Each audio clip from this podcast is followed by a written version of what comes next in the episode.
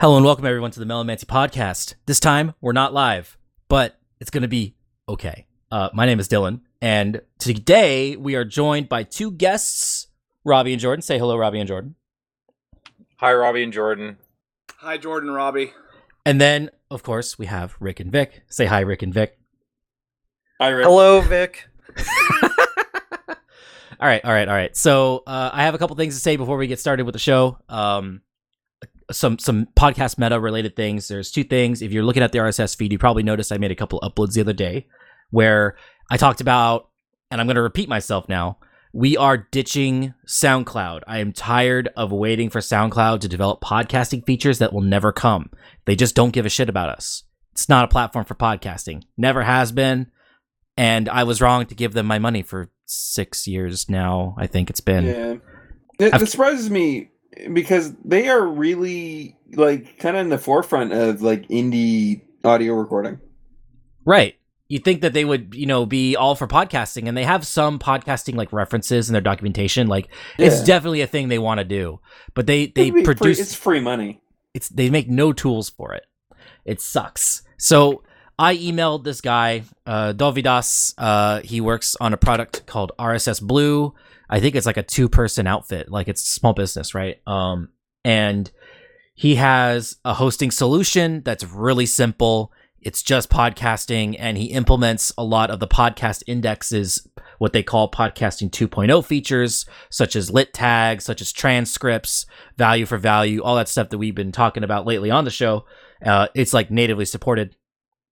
Um, we're going to be using those kind of things in the future, especially lit tags is something I want to look into. Uh, we are now on Mumble. I am also paying monthly for a Mumble server, which, uh, if the, the venture capitalists ever come after Discord for their investment back, we can always come here. This server will be up when Discord is not. So, I mean, it's a backup plan. It's better than nothing, but we're here to record the show. And Mumble's really good at that. That's what we used to do. It lets me edit more easily all of the audio files. It's way better than Jitsi, which we were using to do live. And then with the live stream, we just have the one audio track. It was a nightmare to edit. It wasn't really editable. So, looking forward to this future.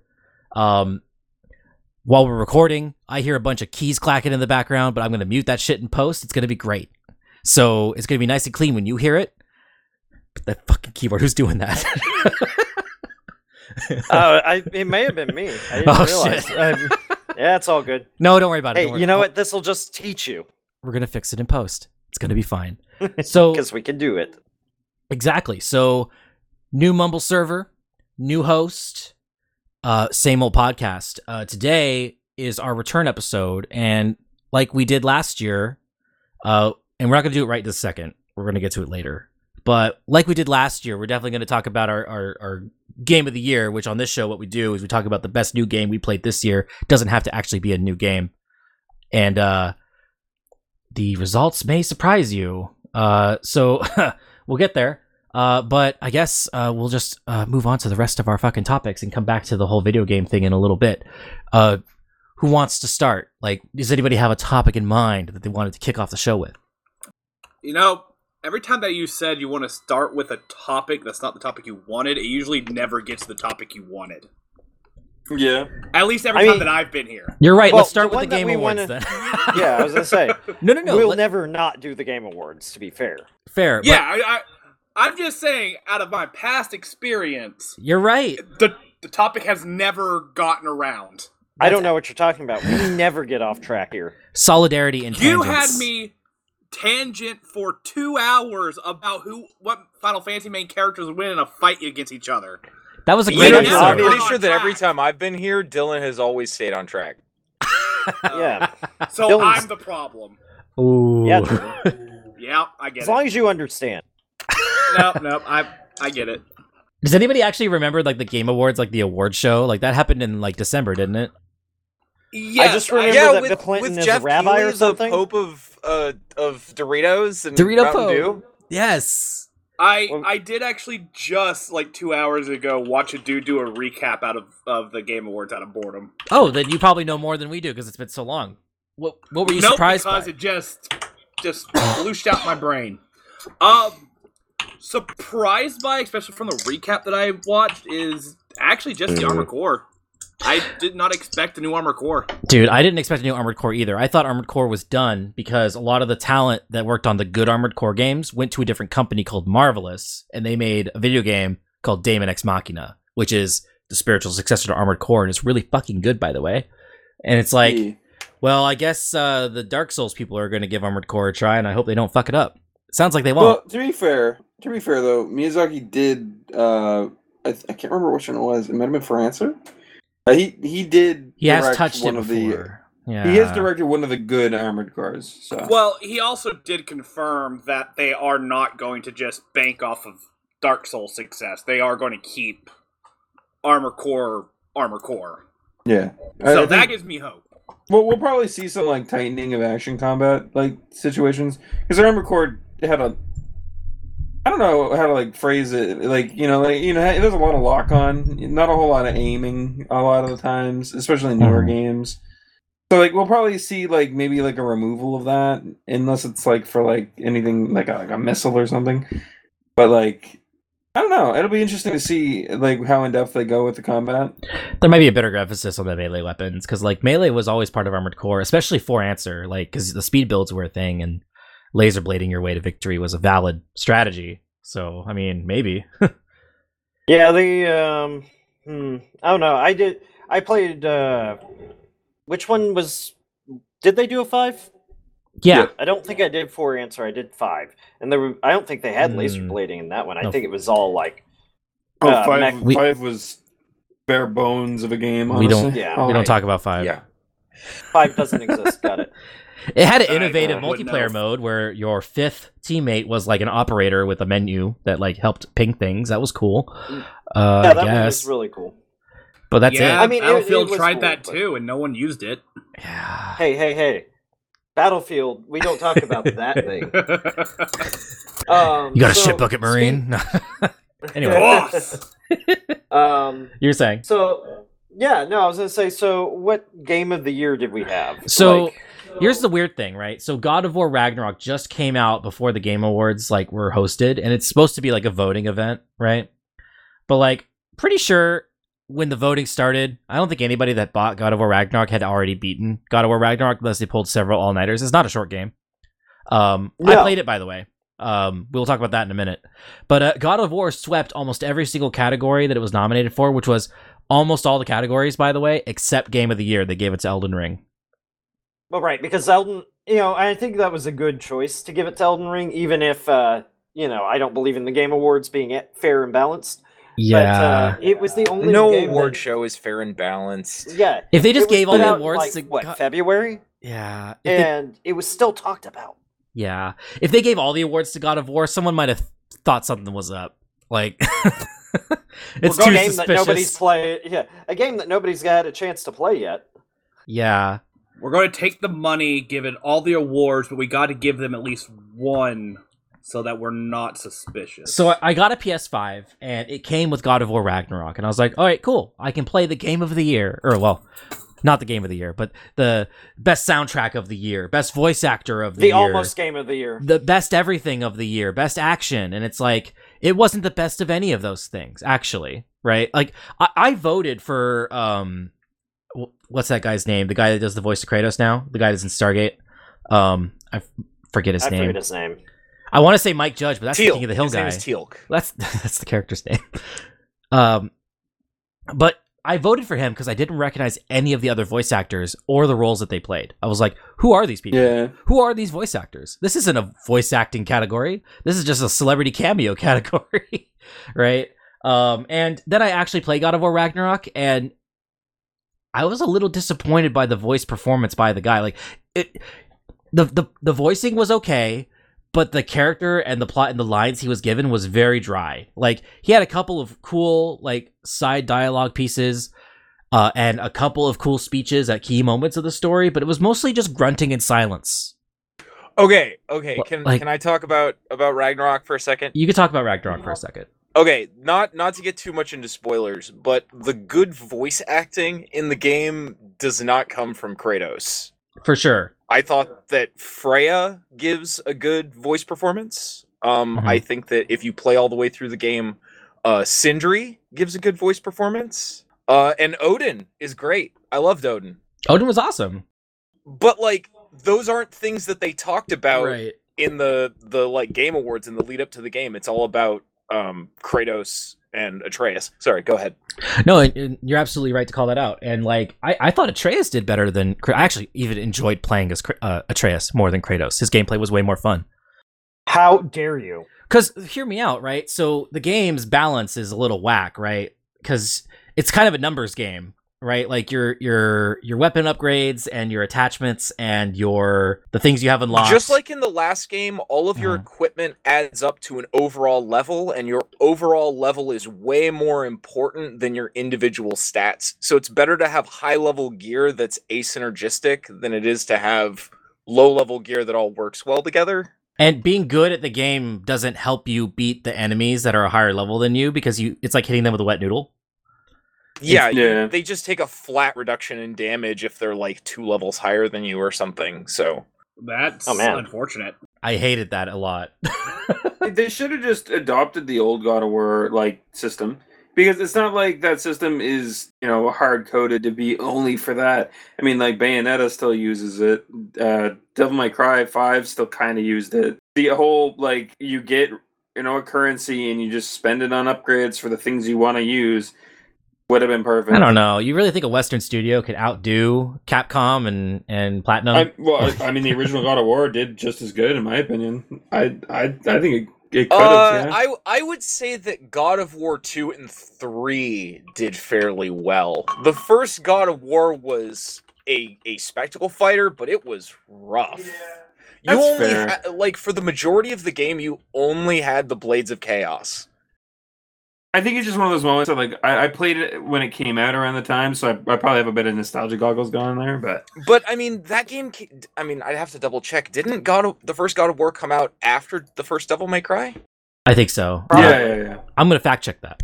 If my memory serves, I believe the first Devil May Cry came out first, and that's where I'm making that comparison. I think the graphics in the first God of War were much better, but uh, the first Devil May Cry had much better gameplay as far as spectacle fighter, and even the first Devil May Cry was rough. from what I from what But I yeah, remember, it's of the like first four God years apart. Sorry, r- real quick. 2005 OG God of War, 2001 for OG Devil May Cry. So Damn. I think I think God of War One was actually competing with Devil May Cry Three, which is And Not a well, contest. I mean, if you had to, if you had to watch the opening cutscene for Devil May Cry three, like Yeah, uh, Devil May Cry Three is, I, I think even after five is still my favorite, and and five was a pretty solid game. Devil May Cry Three is my favorite if I skip all the cutscenes. I love the cutscenes in three. The Oh, cut- they're the cutscene's the hilarious. best part. Come on, But if I want to take a game seriously, I can't watch them. No, no, you, you can't, you can't take it seriously. That, that's that's the that's the key. So I have a fresh perspective on this because last year, 2022, I actually, for the first time, played all four Devil May Cry games one, three, four, and 5. And it was the first time I'd ever played any of them. I did not play Devil May Cry when I was younger. I was aware of them. I watched the trailer for Devil May Cry 3 on that disc that came with EGM uh, like a Mm. million times because it also had the trailer for Metal Gear Solid 3 on it. Uh, I love those DVDs and those magazines. and Dante was so fucking cool. He was. I uh, young me would not deny. Right, that was a cool Hell fucking yeah. trailer. Right. I mean, Dante, yeah, Dante over here with his uh, jackpot. yeah. So I, I played through them all for the first time. I played through them all for the first time. in five, real fucking good. By the way, I think everyone should play that game. But like, the, you have to do what I did and play all the all four games in in order. Right. Like people who simply played the franchise as was coming out, they don't need to replay the old games. But like, you can't just jump into five. You could try, but like, I'm so glad I didn't. And then I actually went back and played the old ones because I I had this like appreciation for it that I don't think I would have had otherwise. And I enjoyed the hell out of it. And so I, I played God of War Ragnarok because it came with the PS5. And I, I have some thoughts about it. I, we should talk about it while, while we're on subject. So it's- I, I had concerns because like they swept the Game Awards. It was probably paid for, right? Um, I had I actually had kind of low expectations for it. Even if not paid for, it is a panel of judges, so it's it's high, heavily biased. I will admit I didn't really like it. However, the story was actually really good.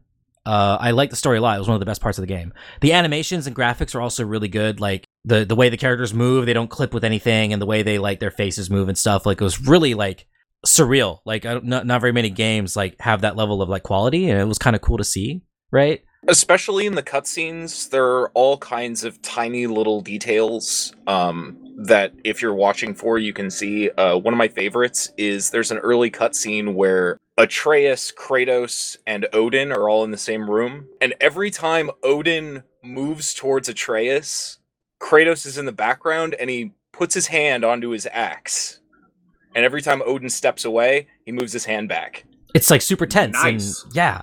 yeah and it's and it creates that kind of uh like like in a movie where you're expecting people in the background to be doing things and taking action moving around the scene it's it's very high production quality hmm for sure. So, so they're u- they're using their space well. That sounds Yes, and every cutscene's like that. Like there's little details everywhere, and it's just really well done. It, it, yeah, it, it runs the playable movie very well. Right.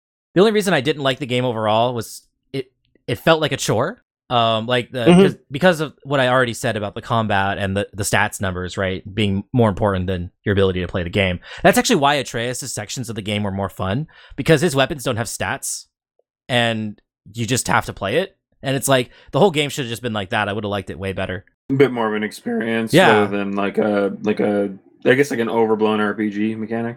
There is this focus i feel in the new god of war franchise in trying to build a bunch of different ways for you to play kratos. He needs to have an armor set and a build for all these different things. And in god of war ragnarok especially when they have you have uh, different companions aside from atreus and uh, like dylan already mentioned there are sections where you play as atreus. I think that that is hugely unnecessary let Kratos be good at the stuff Kratos is good at, and let me play as somebody else if you want me to play as someone else. Yeah, I don't deny it. It was a controversial decision, right? But it just felt like a chore. And so, like, I, I enjoyed the plot, but I was really happy when it was over because I was looking forward to, like, uninstalling it and re- freeing up that space on my hard drive for something else. yeah. It, it's it's funny to think too, because like looking back when I played uh like the originals, I don't think I ever really like played off the Chaos Blades because you get so used to them. You, you- the only weapon that's consistent across all three games, you know how to use them. It's like like if I if I were to do like a second playthrough of them, I might you know dabble a bit more. But like, yeah, it- it- Kratos is Kratos at the end of the day with what you Mhm. what you use him for, and I'm sure it's no different in the two the two newest. God of War 3 was cool because they made all of the weapons as va- basically variations on the Blades of Chaos. They were all a thing Yeah. on a chain. Um, and you were, man, I'd have to go back. I feel like you were able to change between your weapons mid combo, which made it almost like a a, a stance uh, character in a fighting game.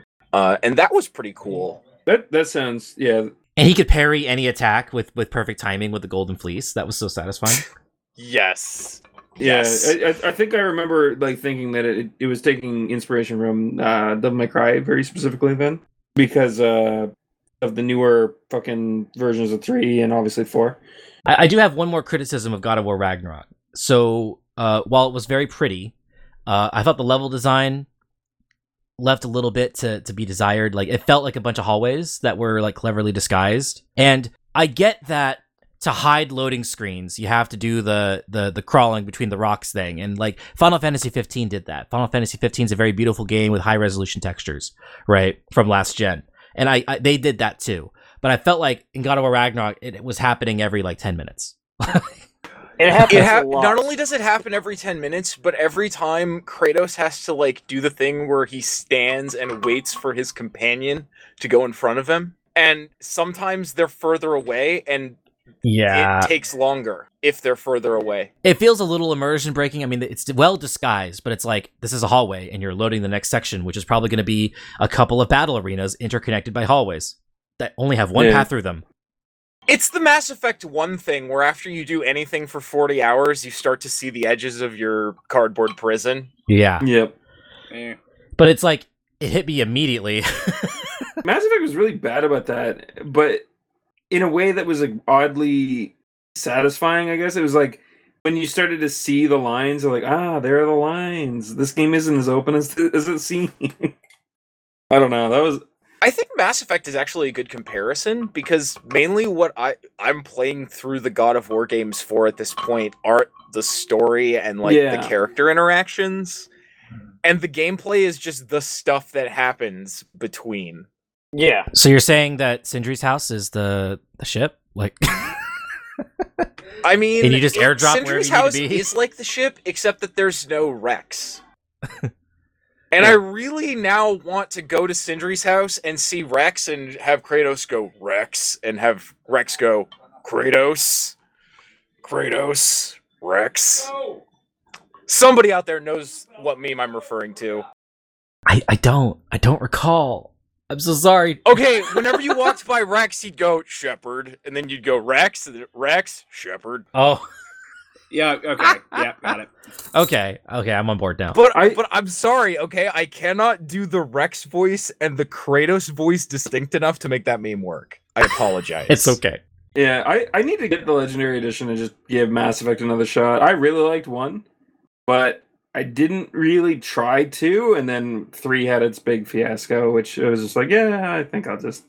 At the time, I was like, ah, I don't need this, but Three's the one that brought us uh, choose your own ending at the Okay, tail okay, real talk. Uh play through Mass Effect 1, 2 and 3 and then when you get to the part in Mass Effect 3 when uh you're like on the ship and you're in with Commander Anderson and Shepard passes out for a second, just turn the game off. oh, beautiful. It's a Yeah. better ending than playing through the ending. Well, they, I have heard that they've done a lot of work, but the fact that you had to go redo your game at the tail, it, well, it, it'd be like if somebody could redo uh, Game of Thrones. It's commendable, but it yeah, there's still always going to be the stain a little bit. I think for some people. So get to the part at, at the end of Mass Effect 3 when when Shepard falls asleep and then turn the game off and boot up Subverse and just keep going. Like Yeah, you, you just Yeah. turn it off and you just pretend Yeah. like Shepard dies at that point, and it's like, okay, n- no, it works because that way it's just the story of Shepard. Yeah, and Subverse is his neurons firing for the last time. Right. In fact, they, they make fun of the ending of Mass Effect 3 in the trailer for Subverse. It's actually super funny. It was like one of the features, multiple colored explosions. Uh, that was, you know, uh, shots fired. Uh, anyway, you want to know what the, the best part about the Game Awards was? Mm. Trailers. Was it our uh, was it uh, Reformed Rabbi Bill Clinton? No, no, that was weird at the end there. I think the best part was that Horizon Zero Dawn didn't win anything.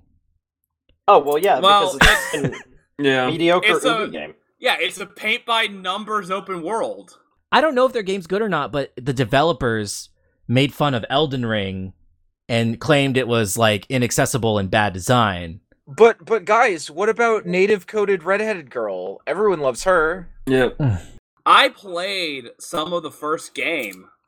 It wasn't anything at all. It was bland mess. The the, the sequel's better, but if it's the same and it, it's nothing. If open world games are like sit down restaurants, uh, Horizon Zero Dawn was like Applebee's, right? It's like yes, yes. it looks good. It probably tastes good sometimes, but like it's not premium, right? Whereas Elden Ring was fucking premium. Honestly, if uh, Horizon felt like uh, an Assassin's Creed game, like the the newer ones, but without any of that story they pretend to back to lean on. Like there's just nothing behind it. Yeah, I, think we've talked about it before. I I've started to get to this point where like I want to like open world games, but like ninety percent of them are just not worth my time. And it, I think like even even looking at like Elden Ring, Elden Ring just barely felt worth my time. If I didn't already really like the gameplay, I probably would have hated Elden, Elden Ring. And that's not even throwing shade. I, I just think that I I personally am not as big on open world games. I think there's an aspect of open world games that that designers need to understand, which is what you do in an open world game is not is not something that you can force upon a player. Like Elden Ring, yes, it has all the mechanics and the world is open, but to make an open world game work, the player must want to explore, and you must give Yeah. them the reason to explore. And the moment that you feel like you're on a rail, like in Horizon, where you're constantly blocked off but from going to new places, or you're just stuck in zones until you complete a task, you open up a new zone, that's not exploration. That's just that's the same cookie cutter game design, uh, just labeled as open Since world. Grand Theft Auto San Andreas. Yes. Yeah, actually, exactly. Well, yeah. I mean, there is a specific uh, style of open world that is the Ubisoft open world, right? Yes. Where it's a checklist. And you gotta climb a tower so that you can unlock new checklists. Well, Uh, um, You go to the place, you kill the lads, you do some default Kill the contracts lads. for. I yeah, but you do some default shit. That but even Halo did it. Halo Infinite, like the open world part of that, was basically just like an Ubisoft sandbox. Although I got a grappling hook, so you know. I really find the term Ubisoft sandbox to be offensive because I can have fun in a sandbox. Shots fired. Well, no, no, Yeah, it's God. sandbox like how we refer to a litter box. There you go. Say that again. Sandbox like litter box. Like how we refer to a litter box. Like, if, have you heard like old people call the cat box a sandbox before? That's gonna be. That's the episode title. Episode title. Sandbox more like litter box. There you go. Good enough. Episode title. Fantastic. Sorry, I had. To I finally got one, I guess. it's not too late. Might come up with another. No, but um, I was I was super thrilled. I I have I have a principle that I try to stick by, where I try not to judge a game I haven't played. I have not played either of the Horizon games. They might be fine. They might be fine. I haven't played them. Probably not gonna. But it made me very happy they didn't win any awards because of how snarky their devs were about Elden Ring. I have like a like a list of people that I know of that if they recommend a game to me, I know the game is trash. And Horizons is one of them. I keep getting recommended Horizon by the same people I know have shit taste in games. They have the socially correct tasting games. Mm-hmm. Sure. You know what? Spe- Oh. Speaking of shit taste, I think we should get the awards out of the way. This because uh, keeping yeah, it then all we could talk contained. about Harry Potter. Oh God, Oh no. I don't know if I want to. so Jordan and and Robbie, uh, you are new to our year opener season. Uh, that's what's the opposite of finale? It's not pilot. Season Premiere? premiere. Premiere. Yeah. We could do it. We got it, guys. we do this every year. It's become tradition. So I want to hear what was the best new game that you played last year. It doesn't have to have come out last year. It just has to have been the first time you played it. We'll start with Jordan. What's the best new game you played last year? Um. Well, I kind of want to say Elden Ring, but I also don't because this seems like the the low hanging fruit. You can Fair. take Elden Ring if you want Elden Ring. No, no, no. I'm I- not gonna I- pick it. I have a thing. Like Elden Ring is one of the best games I've played since like uh, I don't know, Dark Souls three.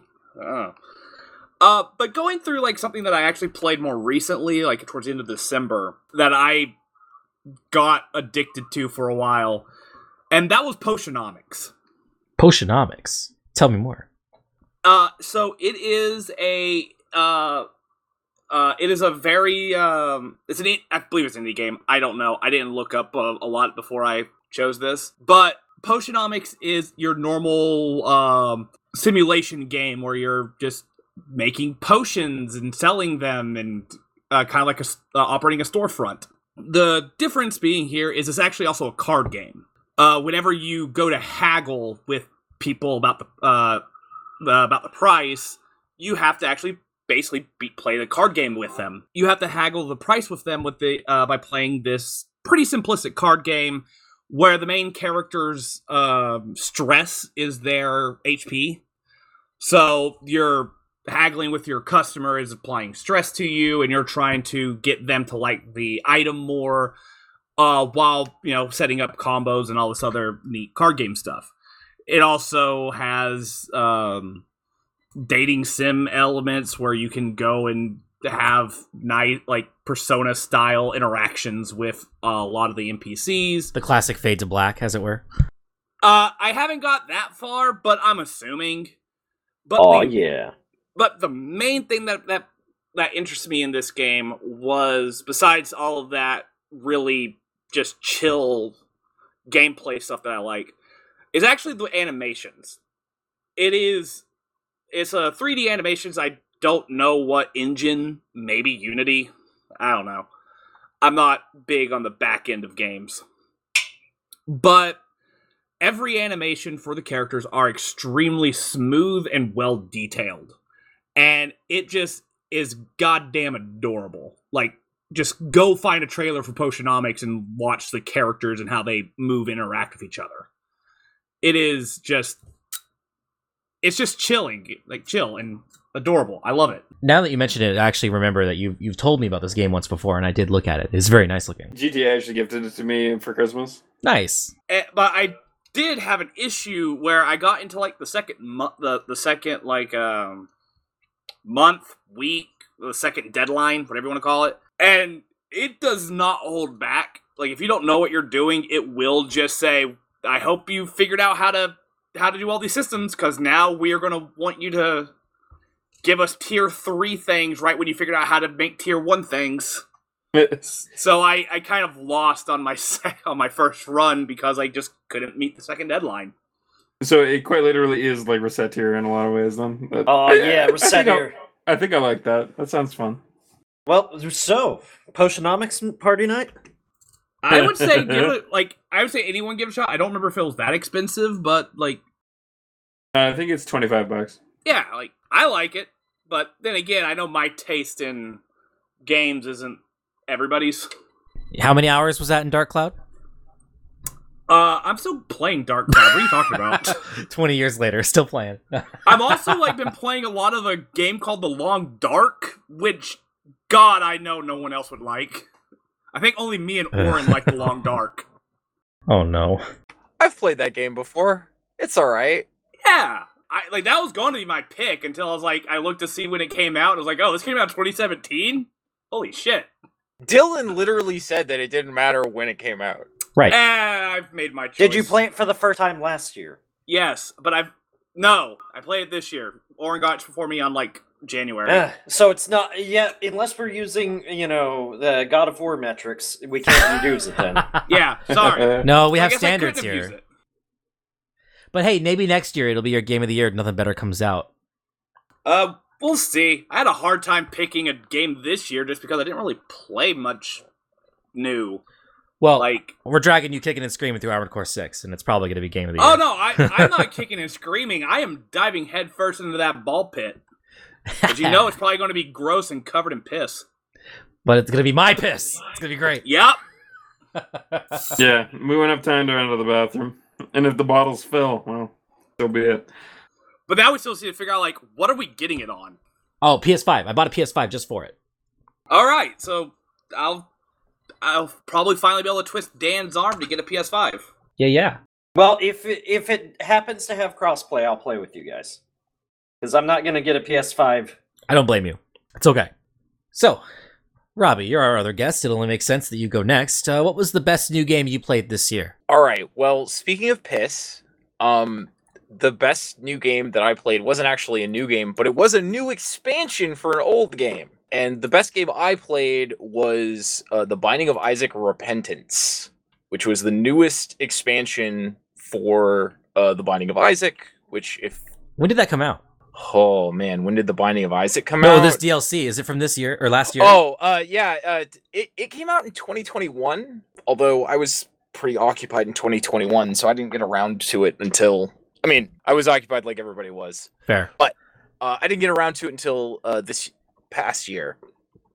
And basically, it was the most recent major expansion to the game that added two entirely new routes through the game and phew, uh, like two new characters, but then an alternate version of every character, including the new ones. So closer to 19 new characters. They rebalanced uh, many of the items and combinations of items in the game so that they actually work. They added hundreds of new things, bosses, new, uh, new room configurations, new types of rooms. Uh, maybe I should go back. Do you guys know what the Binding of Isaac is? Yes, Yeah. yes, yes, yes. Yeah. Okay. It's it's a roguelike, right? You run around twin stick shooter. Uh okay. So without getting too much into the nitty-gritty of this, I'm going to just try and explain some of the great new things that have been added to this game. Uh, and we're going to start with poop builds. Tell me more about poop builds. All All right. So if you've ever played The Binding of Isaac, you know that poop is a kind of random destructible item that spawns in areas. Uh, a lot of things in The Binding of Isaac can be uh, compared to things in Zelda. And you can think of poops like you would think of bushes in Zelda. You cut them down, and sometimes there'll be treasure, sometimes there'll be nothing. There's a new item in the game uh, called Dirty Mind, and it makes it so that not only do more poops spawn, but whenever you destroy a poop, you spawn uh, one to four familiars that chase enemies down and attack them. And that would by itself be pretty strong. Anything that gives you homing familiars in a twin stick shooter, very good. But also, any kind of special poop that you destroy, like a poop that has corn in it, or a golden poop, or a black poop, will spawn special familiars with special characteristics. Oh, are you? Fa- I know Dylan's familiar with meconium. But yeah, black poop is just meconium. Uh, when and the familiars that are spawned from it create slowing areas, like uh, a trail of slowing slime. That is disgusting. oh, it's amazing. And then on top of that, one of the new characters that was released doesn't get to have bombs, you know, like Zelda bombs. Uh, instead, he just uh, throws poop. And so he has a series of special poops that have to represent the effects of bombs because otherwise you can't progress through the game. So you have to throw stinky poops that leave behind a smelly cloud of gas, and then you have to throw a flaming poop into it so that it'll explode. Okay, then. Sounds pretty shitty. oh, oh, yeah. It, yeah. I'm sorry. I was holding it in. You don't have to hold it in, man. Let it out. Let it. oh God. So this expansion was was new to you, and it was the bee's knees. And so a lot of the reason why I like the expansion is that it it went back and it fixed a lot of the synergies. I, I call them synergies. Uh, it fixed a lot of the item interactions that didn't work and created new and interesting synergies, while also going back and nerfing a lot of the easy infinite combos that made the game fairly easy to exploit and break. Uh, one of the biggest complaints that I and I think a lot of other people had with earlier versions of The Binding of Isaac is that there were a couple of fairly easy to make builds that would just become a default. And when you're playing a roguelike and there's an obvious best answer every time you play, it gets very boring. Fair. Yeah, those yeah. those issues I'm with Risk of Rain 2. And what they did is they actually went in and they did detailed buffs and nerfs to the individual items in order to fix it. As a very quick example, there used to be a fairly easy combo where you would use an item that allowed you to double your money, and then you could pick up a an item from a shop that would recharge that item and let you double your money again. And if you had a way to refill the shop, you could just do that over and over and over. Now, the cost of items, even if you refill the shop, will constantly increase. And uh, the item that doubles your money, if you use it to double your money, it vastly increases the recharge cost. So it doesn't break that item for all uses, but it makes it so that doubling your money infinitely is now possible, but much more difficult. That's a lot of balance. Can't say the same for Risk of Rain 2. but uh yeah, I um I played the first Risk of Rain and I kind of ran into that same experience where you I I reached the uh upper limit of my of my enjoyment on it. I never went into Risk of Rain 2. How is it? Actually, it's really good actually, but like you can beat the game by just getting too strong. Yeah. It it has kind of this issue where like some items do really binary effects and if you stack them you just kind of g- can get to a point where you have the ability. It's not like a random chance anymore or like whatever. And that kind of i feel like that ruins a little bit of the the, the roguelike aspect. You you can uh, eventually at a at a point now have a run where it's just infinite. If you wanted to just go infinitely you could. And you get to that pretty often i feel like now especially with the DLC. I haven't played the DLC yet, but it's you know it's a 3D Risk of Rain, and it's very faithful to what made the first game what it was. Yeah, I, I think it honestly, in a lot of ways, is like scaled up, which is nice. And they're also they're remaking the first one. Did you know that? Oh, I did not know. It looks that. very pretty. Man, I would love to play a version of the first game that doesn't like slow to a crawl. when That might I be reach it. The highest. Yeah. That might be it. Uh, anyway, let's let's keep the momentum. So, uh, Vic or Rick, who wants to go next? I'll go last. Uh, you know what? I I can I can go. I I think I have a I have a funny answer. All right, what was the best new game uh, that you played this year, Vic? Last year, 2022. You're, you're gonna you're gonna have deja vu. Uh, maybe maybe our viewers will too. But uh, I think I'm it's Cyberpunk 2077. It has to be. That's what I said last Like- year. yeah, yeah, yeah, yeah. It's just like I was thinking about it, and you know, um, we, we we talked about it when uh, the anime came out, and we we talked about it when I was playing it and eventually beat it. But I um, I don't know. I keep thinking back to it. I, I keep listening to the music. I keep wanting to play it again. Even it just like it's it's a weird feeling. I'm on my fifth playthrough. Like I can't stop. Yeah, I mean the, the game is it's still buggy to some extent. You know, there's still some jank. I don't think there's any real game breaking stuff anymore, but you know, like the, the launch was horrible and all that. But like I think what was underneath all that, it was really solid. Like like probably one of the most solid narrative experiences I've had in a long while. Right. I don't know if it was the most out of all games ever, but it, in- I'd say out of more recent stuff, it's it's really good.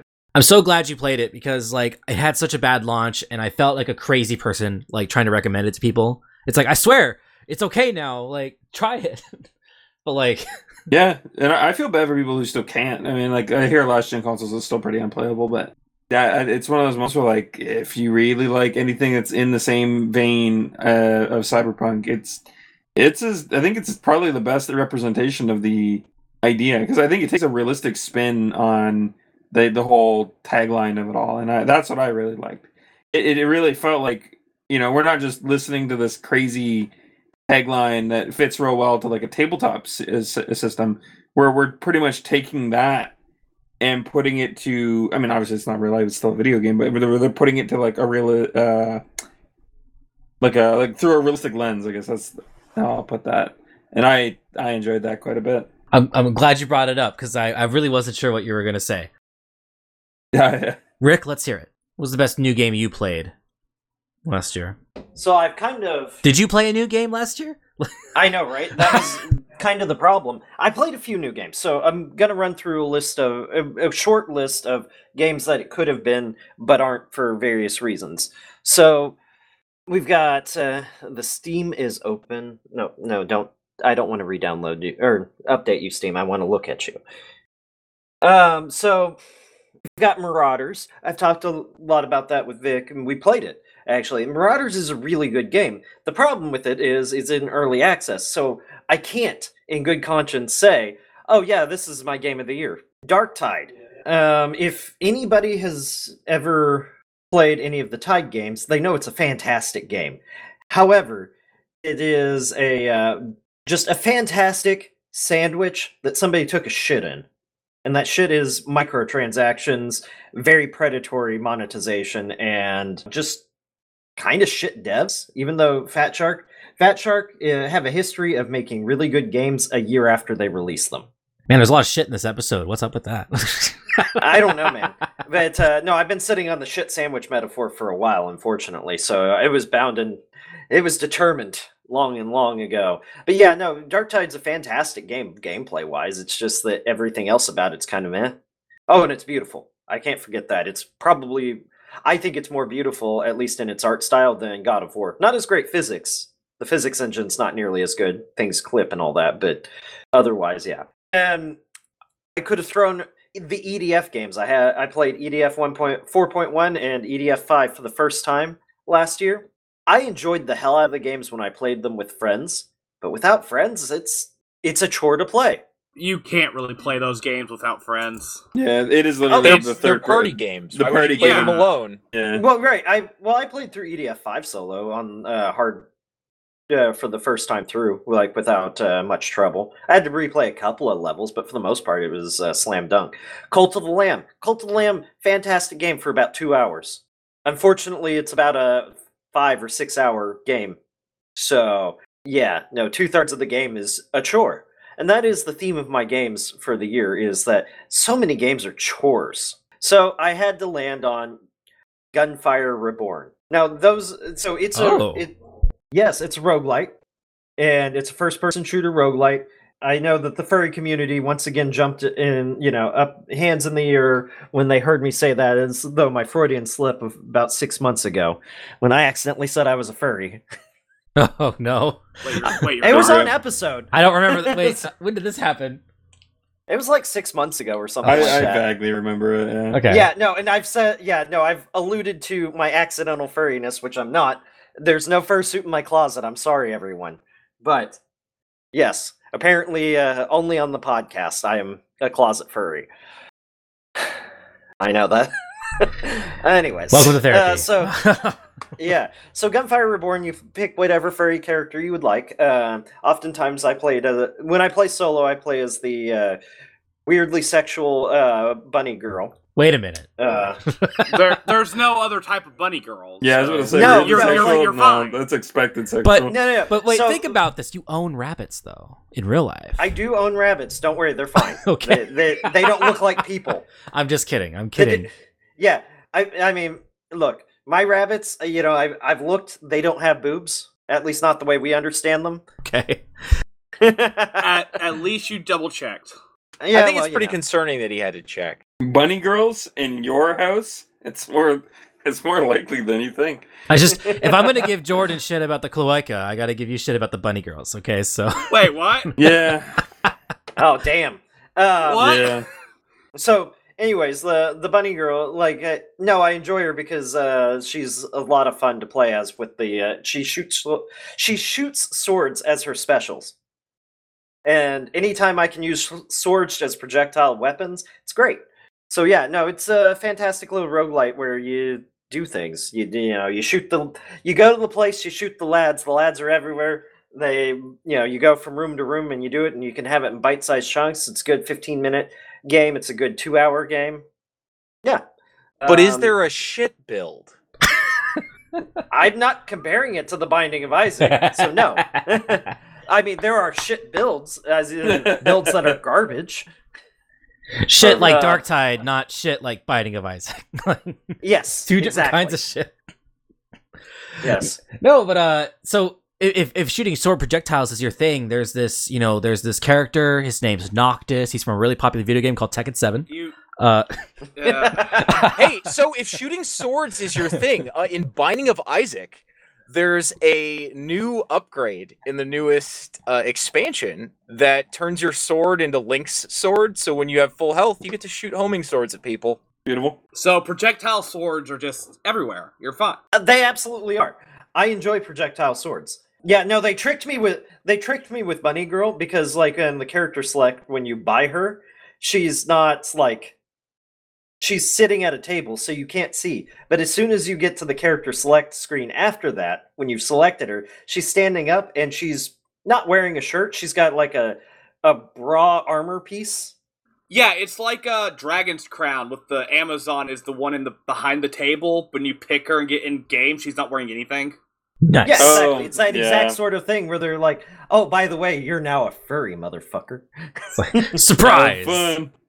Oh well. Well, Oh, well. and just like almost every type of surprise like that, I'm sure it awakened something in someone. Yeah, well, there's a reason I don't stream. Yeah, that is fair. So I'll, I'll I'll take my turn, and then we're gonna thank some people, and then we're gonna talk about the OGL and Wizards of the Coast. So, what did I play this year? I played a shitload of games this year, guys. So it's actually kind of hard. So I mentioned earlier that I played through all of the Devil May Cry games. So those are all on the table, which is gonna make you hate me because I'm not picking them. Uh, but like I played a lot of games this year, but game of the year though, it's Stranger in Paradise, Final Fantasy Origin. Oh, I'm so I- sorry. I thought I thought you were going to say Scarlet Nexus. I, I played that. So Scarlet Nexus, I wanted to give it Game of the Year last year because, but I had not finished it, and I had just started it like in like December ish. Like I forget what actually happened because I started it, I took a break, I picked it back up in December, I finished it in the new year. And Scarlet Nexus is ten out of ten, and everyone should play it. but I'm giving Game of the Year to Stranger in Paradise because that game, like, I kept coming back for more. There's something weird about it. Maybe it's nostalgia. Maybe I'm just a sucker for Final Fantasy, right? And there's something really satisfying with like the the mechanics of the Neo games and how those games play. And but you're shooting Ultimas and shit and fighting Cactuars. It's great. I'll, I'll I'll save you. I'll save you from it all. It's all of the above. the I'm I played a lot of Dissidia when I was young, and the plot of Dissidia is canon to Stranger in Paradise. Well, there you go. Like, it's a continuation of one of your favorite games, so of course it's going to be great. Yeah, but in a weird and obscure way that only makes sense to people that played Dissidia. and, and I won't lie to you, those cutscenes, man, the fe- they're fever dream tier, and I it is love it. Beautiful. And It's so beautiful. There's more coming. There's two DLCs out now. The the third and final one's coming soon, and it's just they keep adding new difficulties. So the reason I didn't jump right back in when the first DLC came out was because I struggled to beat the game because it's fucking hard, right? But I went back and I got good and I progressed uh, after beating the game. But like the DLCs that come out, and Vic, you might actually like this, but like the DLCs that come out, like they each introduce a new difficulty that's higher than the previous highest difficulty, and all the new content is there. That sounds nice. If you can't survive it, you don't get it. okay. It just keeps adding more difficult things. So at first it adds the Bahamut difficulty. And you have to do the trials of Bahamut and he you like you talk to him and, and he gives you things to do and you can give yourself handicaps to earn more of his little gem things to buy shit out of his shop. And then they added the Gilgamesh difficulty where you do similar shit for Gilgamesh where he can like and his his Tonberry friend forges weapons for you. And like they added some new classes and it's so fun. It's weird hearing that a uh, that a Square Enix game is adding cool stuff to a game without it being terrible. Yeah, I mean, are you sure they're not about to just, you know, shut it down? Yeah, like wipe it from the servers and everybody's consoles. Well, here's the weird thing: is it's an online game that's meant to be played co-op, but like I've never played the co-op. I did the entire thing solo, and that might be why it was so fucking hard. to be fair, but like I actually never once tried the multiplayer. I thought it was so much fun on its own that I just I never did it. No, I get it. It it it re- you basically you play through the events of Final Fantasy one, but it's a little different. But like it explains why later, and because Dissidia nonsense, and it's great.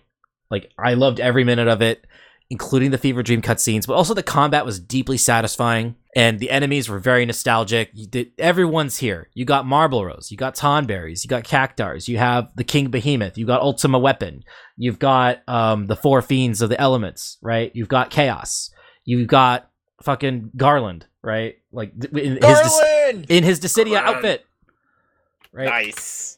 but like I guess minor spoiler, but it was kind of in the trailer. That was an illusion. The guy in the Garland outfit, which also was voiced by Christopher Sabat, who did the voice in, in Dissidia, which was cool. But the character you're playing as is actually Garland. Huh? Maybe that's why Dan doesn't like Garland. God, he's voiced by Vegeta. Maybe, Yeah. but the guy that plays Jack Garland, the main character of Stranger in Paradise, not voiced by Christopher Sabat. That was just a throwback to Dissidia, having him voice a couple lines there. But like, holy shit, it was so good.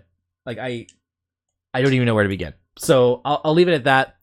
Let's- let's thank some people and then uh, i'm gonna i'm gonna open the floor to talk about wizards of the coast. So i don't have any boosts to read. We have not actually uh, had any for a while because we haven't recorded in a while. This is our first episode since like early november when we said hey we're going on vacation. Vacation we fucking had okay? So just a reminder that this podcast is value for value. Uh, that means i don't have any sponsors. And I mean, I will accept donations, uh, but I would prefer if you would just get a modern podcasting app, load it with some Satoshis, and use those features. You can like stream sats or you can do a boost. And if you don't know what a Satoshi is, it's a fraction of a Bitcoin. Bitcoins aren't crypto. Don't get it twisted. It's not the same fucking thing. That that's a whole nother episode for that. Another day. But it's the it's just what podcast apps use. Point is, you can send us a boostergram. We'll read it out on the air. Uh, or you can stream sats and interact with the show, and we'll read it out live, and it'll be great. That's how we fund the show. That's the plan. Like, I, I'm not going to take any sponsors. You're not going to tell me what I can can and can't say. Could you imagine if we had like I don't know, like Macy's as a sponsor, but we're talking about all the the shit and Binding of Isaac? They're going to like cut the funding. Like they wouldn't let it happen. I don't know. I thi- I don't know. It'd be a real chat move if they did, though. I mean, they could, but I would never take a sponsor. Fuck that. Ah, yeah, yeah. This really explains why I'm only ever invited on this podcast. Why is that? Right? Oh, because I yeah. so the value for value model, right, is way better in my opinion than the advertisement model because podcasting is really hard to measure, right? Like Spotify bought out like the two companies that did a good job at like measuring how many listeners you have, but like listeners can be faked, right? You could pretend to listen, right, and have a bunch of a bot army inflate your metrics and then tell advertisers, "Hey, I have like 100,000 listeners and this many average plays per episode. Give me a brand deal." But then it's all smoke and mirrors and no one actually listens because they're not real, right? And then if that's your whole like spiel, then you also have to be beholden to what they want you to say and like show for their products and give people discount codes to shits that they'll never buy, like ball shavers. But besides the point. But the value for value model, if if you find value in our show, use a modern podcasting app, newpodcastapps.com if you want to list. And just hit the boost button. Like I prefer Fountain FM. Fountain FM in their most recent update enables you to buy satoshis directly in the app and i already pay them for their premium version so like they know who i am. They it's called know your customer. Like i just use google play. It's so easy. It's a, it's all about like using bitcoin without thinking about crypto at all because it's like that's the reason why it works and it's none of that other like web3 bullshit. That being said who knows the most about this wizards of the coast thing? I Probably me or think or uh, Robbie. so there we were what the fuck happened okay, from the top okay. So anyone needs to chime in, go for it because I'm not very savvy at explaining things. Yeah, I I've seen several recaps of it at this point, so I, I'm I'm I, I I I think I might know a fair bit, but Okay, so I might be able to essentially, help you fill in gaps. Yeah. essentially there is a thing called the ogl the open game license. It allows for third party developers for the dungeons and dragons brand to make their own content using dungeons and dragons brand for just expansion. So when uh when Kobold Press creates an adventure like i again i don't really have examples on hand but they make an adventure uh, like um, like we're going to go and fight off an army of frost giants in Icewind Dale. Icewind Dale would be a Dungeons and Dragons property because that's part of their their universe, but it's allowed due to the open game license. Open game license. Basically, the open game license has been around since 2000. I want to say 2000. maybe a little, maybe Yes. a little bit earlier, but um, and it allows you to use the structure of Dungeons and Dragons to create your own adventures and even um, release and sell those adventures as, as uh, individual modules as long as you don't include information that belongs explicitly to Wizards of the Coast. So you can include a dragon in your dungeon, but you have to refer the players to the monster manual and the statistics for the dragon in the official book, as opposed to printing them in your uh, third party uh, module. Does that make sense? So essentially, what they have done uh, is Wizards want to add in a new OGL to have more control over what gets distributed. The first thing that they they brought out was a bunch of was a bunch of documents that was kind of leaked, but kind of also just uh, they sent out two publishers to sign, and the publisher was like, "Yeah, no, here, public, take like this is what's happening." Yeah, there's a couple theories here that I heard, and these are just more leaks that might not even be real. But so we know Wizards of the Coast is owned by Hasbro, and Hasbro was like, I guess the the execs running the show were like not totally like aware that D and D was their like best product, like money wise, and they were like, Um, how do we get more money out of it? So one, their actual Hasbro's best product is Magic the Gathering. Yep. But that's not important to this discussion. Uh, but yeah, they they wanted to to make they found Dungeons and Dragons. I believe the quote was under monetized, and the lead like the lead of Dungeons and Dragons right now is not a tabletop exec uh, like designer or or editor or any of that. He actually does gaming. Specifically, he's uh, like a mobile online. He worked for Zynga Yeah, as an example. Ew. and he Yeah, wants you- to he wants to monetize Dungeons and Dragons like video games monetize their games. And the worst part about that is he's been on record as stating that. Uh, well, I, I actually I think this is part of the leak. I should I should clarify. But uh, as according to like insider information or whatever, he apparently has been on record stating that he um thinks that all gamers are the same and that he thinks that because he understands one aspect of, of gaming that tabletop must go and he refuses out, flat out refuses to play d&d because he doesn't think he needs to in order to understand everybody Yes, there's been a lot of uh, insider leaks from Wizards to publishers and other like journalists and YouTubers where quotes like that have been bandied about.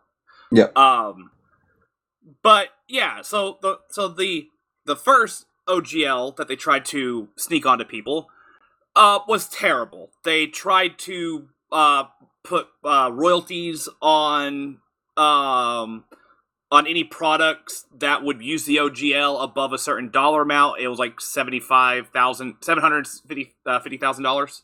yeah i think that's about right When you're thinking about companies like Kobold Press and Paizo, who probably like make their companies living off of these products, is like they'll meet that threshold every time, right? Well, no, and, and that's not profit it's either, not by the way. profit. It's Yeah. revenue. So Yeah. Even worse. yes, um, Basically, did you release it?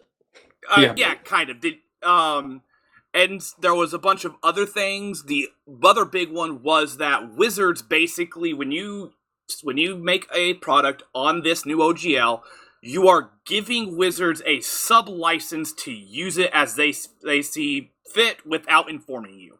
So basically, you're handing over your whatever this IP that you're making. Yes, any Yeah. original any original content that you create becomes the pro i- if it is involved with the Dungeons and Dragons license becomes the property of Wizards of the Coast.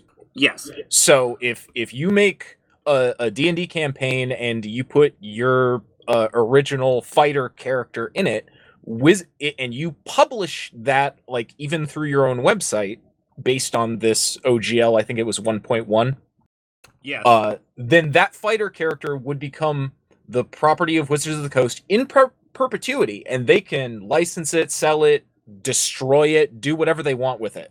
Basically, the the new OGL said there's no content that anybody makes, even if it's a homebrew campaign that's outside of our reach. yes. Uh, well, if you're publishing it under the OGL, like if If you're publishing it under the OGL, yes. Sorry, I needed to clarify. Robbie ran a game and he made in the Charles in the game that they don't have access to that. But if Robbie then turned his thing into like a uh, a module and put Charles in that module, Wizards would now own the rights to Charles, which would be a damn shame. Yes, even if I published it for free on my own website by Mhm. Yep. using the OGL um, Mhm. thing to protect myself from legal persecution, I would be yielding them all of my intellectual property. That's such Um, horseshit. yeah. Oh yeah, it was terrible. They also added a lot of new restrictions because now you because of that now your content has to play nice to get the OGL. They wanted to restrict what you could have on there so that they they're, they claim they don't want hate speech or That's such a cop out. It, it was the shield they were trying to prop up. There is one example that I know of that they put this in, they put that in there to prevent, and that was the uh, nympholo- uh the nymphomonicon, the blue magic book. Yeah, Oh, they yeah, they yeah. don't uh, no because Wizards of the Coast is a friendly family company, so I get why they would have that, or at least have the right to say, "Hey, maybe not that." But they already had the right to. The original GL has a uh, has a subsection that states that that wizards can pull certain content. Um, and they they did. They pulled the the blue magic book. They just printed it under a different license later. It's just Yeah. the, the Uh, shitty thing that I I observed was they they were silent for several days after this OGL news hit, and everyone was like flaming them. And then when they finally make a response about this horrible draft that leaked, what they said was it was to stop racism. Uh, and it's they're basically like implying that all the people mad about the new license are mad because they can't be racist. Like Um, well, it- it- it's even worse than that. So one, they implied that it was a draft. it wasn't because it actually had dates of effectiveness and uh actual signature signatory lines. It was and sent for everything. signing. Yeah. If, if it were if it were a draft, there would have been a lot more like like X or insert text or whatever, right? Like there would have been no like dates and shit slapped on. They also just said we want to stop racism and and hate speech, and we don't want our stuff to be monetized by Web three and NFTs because. Look, guys, we don't like NFTs. Like us, please. But Hasbro's already making NFTs. That's yeah, I know. That was, Um, yeah. Oh my And- god, I didn't know that. Really? Is that true? irony. Holy yeah, they're fuck. making Transformers NFTs. Yep. And the the one quote that is hilariously uh, cringe-inducing was, "We do not think uh, you're going to hear people say that that we won and they lost because we banded together and forced Wizards to change, but that's not true. You all won, but so did we. That was so fucking weird to read. It Dude. is so cringe." I had to read it twice because I was like, "There's no shot, no fucking way in hell they actually wrote that down." Uh one of the last problems with the OGL, the the the, the quote unquote draft, was that it had several provisions in there that meant they could change anything in the document at any time with a 30 day notice. Fuck that. Yeah, so essentially, like the one example was, oh, did Kobold Press make something that was so popular that it made them like three million dollars in profit? They could then just go, oh yeah, that we now going to add in if you make two million dollars in uh in revenue, the royalty price goes up to like fifty percent. Like, Okay, okay, guys, guys. Uh, Jordan, have you finished your summary? Because I got some conspiracy shit I want to lay on you guys. I got like more to do, but we can. Let, let me take it uh, before your conspiracies. I want to talk about one more angle that's kind of important to the story. So, a lot of these scorned vendors, like the Kobold Press and Paizo and others, have gotten together to make a new license. It's supposed to replace the OGL. They call it Orc. Orc. Aha, funny Orc. I get it. Cue the Lord of the Rings memes about the time of the orcs is nigh. Um, and it- I. I haven't read it. I don't know if it's better. It probably will be. It probably will be just for the sole fact that Paizo, in their own words, don't actually need the OGL or an actual OGL at all. They're doing this to help the people who actually help Paizo more than themselves. It's also not system specific. and they're creating a nonprofit organization to be the custodian of the license, so they can't just get bought by wizards and deleted. Which you know, it's funny that that company that they they hired for that, the nonprofit, is the one that actually wrote the original OGL. But the original was good, right? Like, Well, it, yeah, it was acceptable. It's good. It doesn't really need to be changed. It could be better, but to make it better, you're probably going to ruin it. So it's good the way it is. all right, Robbie, do I need tinfoil for this? Uh, No, no, no, don't no. have any.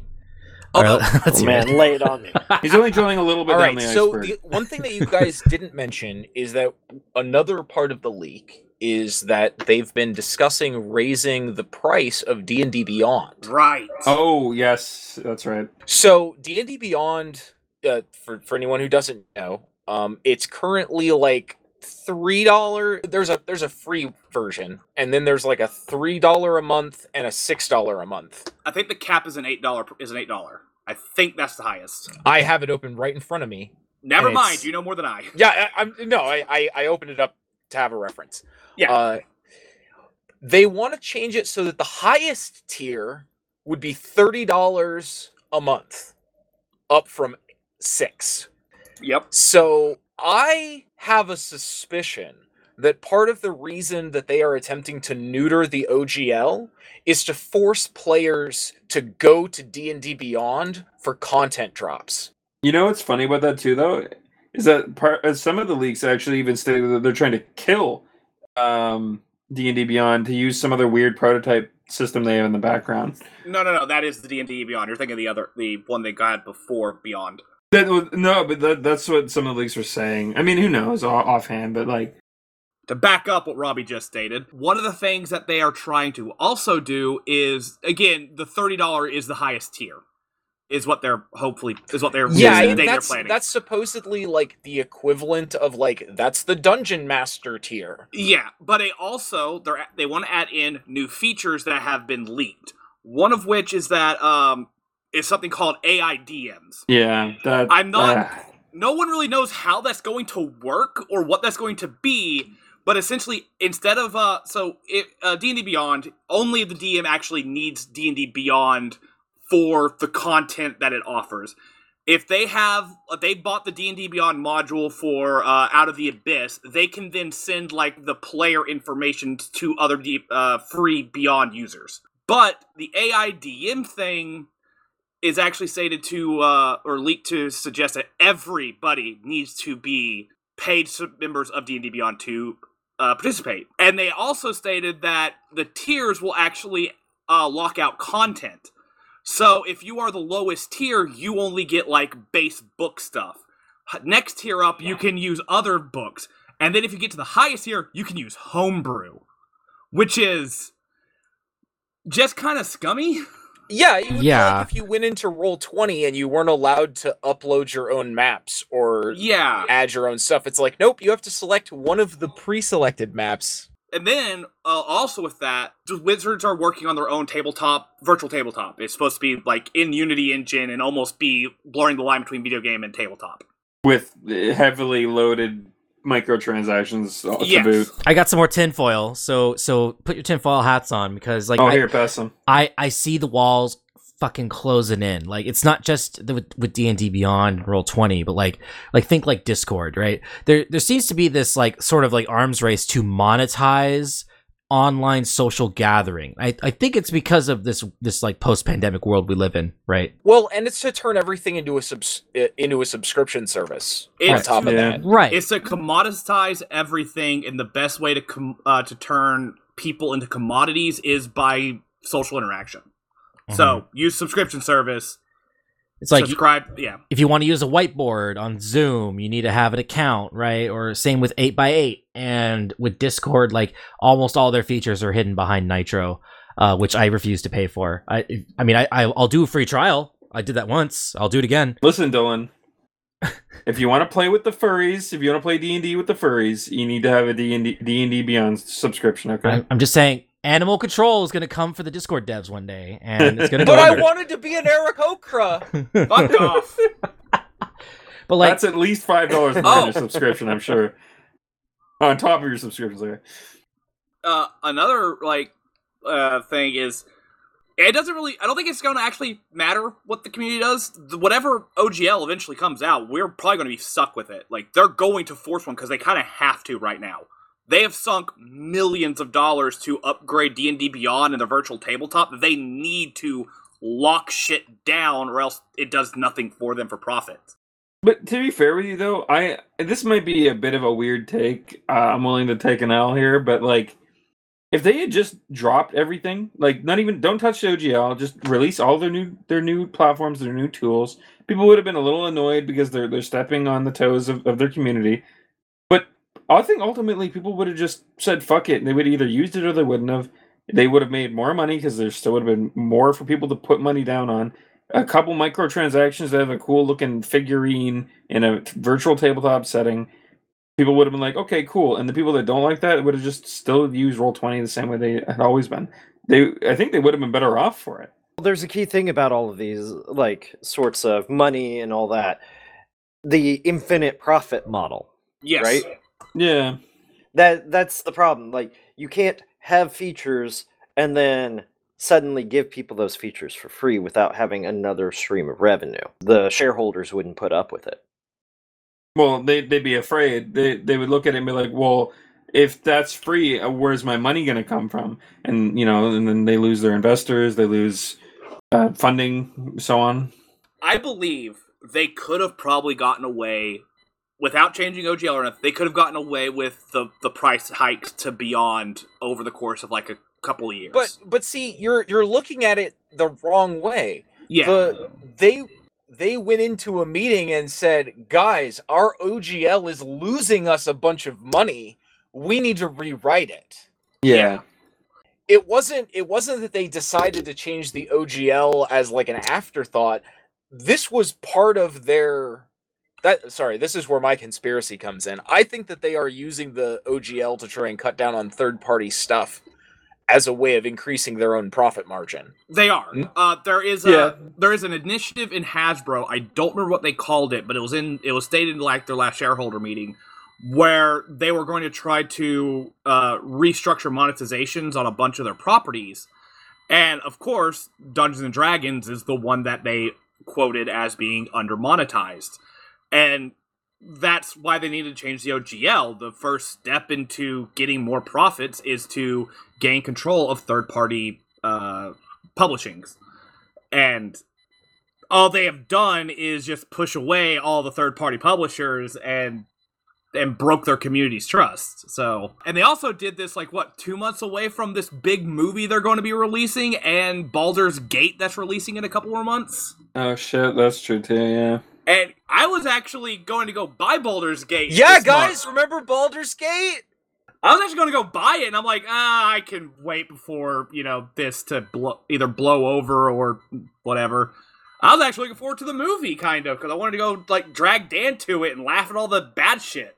So what you're gonna do instead, Jordan, instead of going to that movie and instead of buying Baldur's Gate, you're gonna play Stranger in Paradise, Final Fantasy Origin. You're gonna pick the Breaker class, and you're gonna Zantetsuken everything to death. Okay, fuck it, Dylan. I'll, I'll go to getmethedeal.com. I'll put Stranger Paradise in. The next time it's on sale, I'll pick it up. Because God forbid I can finish Final Fantasy IX at a leisurely pace. to get this, Jordan, not only is it canon with Dissidia, all of the areas like so it's the Final Fantasy One map, right? Just like mm-hmm. Dissidia, oh, right? Dylan, Every you zone. like you didn't show, come up here drunk talking about Stranger Paradise for two hours while playing fighting games.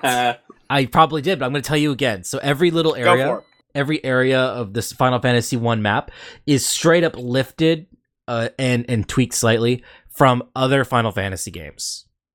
So like, yeah, sure, Final Fantasy One, you do go to the cave where the pirates are. You do go to the flying fortress, but you know what those places really are? It's the cave from 14, or it's the Tower of Babel from Final Fantasy 4, or the Fire Cavern from Final Fantasy 8, Mount Gagazet from 10. It's fucking great. So it's a love letter to Final all. Fantasy War World. I get it. so it. good. I love it. I look, I I've been wanting to actually give it a shot. I've just been poor and not playing very much new shit because I've I don't know. I know. It's all right. RimWorld took like 300 hours of my time last year. Holy shit. I pl- they got a big update for Final Fantasy VII New Threat, so I played that for a hundred and something hours, which was going to be my game of the year if I knew I could a- say that a mod was my game of the year. It's But okay. I, I, I think that's that's too, that's even more cheating than what Robbie did. Anyways, hey, don't hey, worry about hey, it. Hey, hey, you know what? Huh. Jordan, I will buy you Binding of Isaac. You play through it, and then it can be your game of the year next year. hey, But Robbie, um, I'm not a big fan of twin stick shooters. not yet. You weren't. Uh, that's a good point. But but Jordan, Jordan, there's a melee class. God damn it.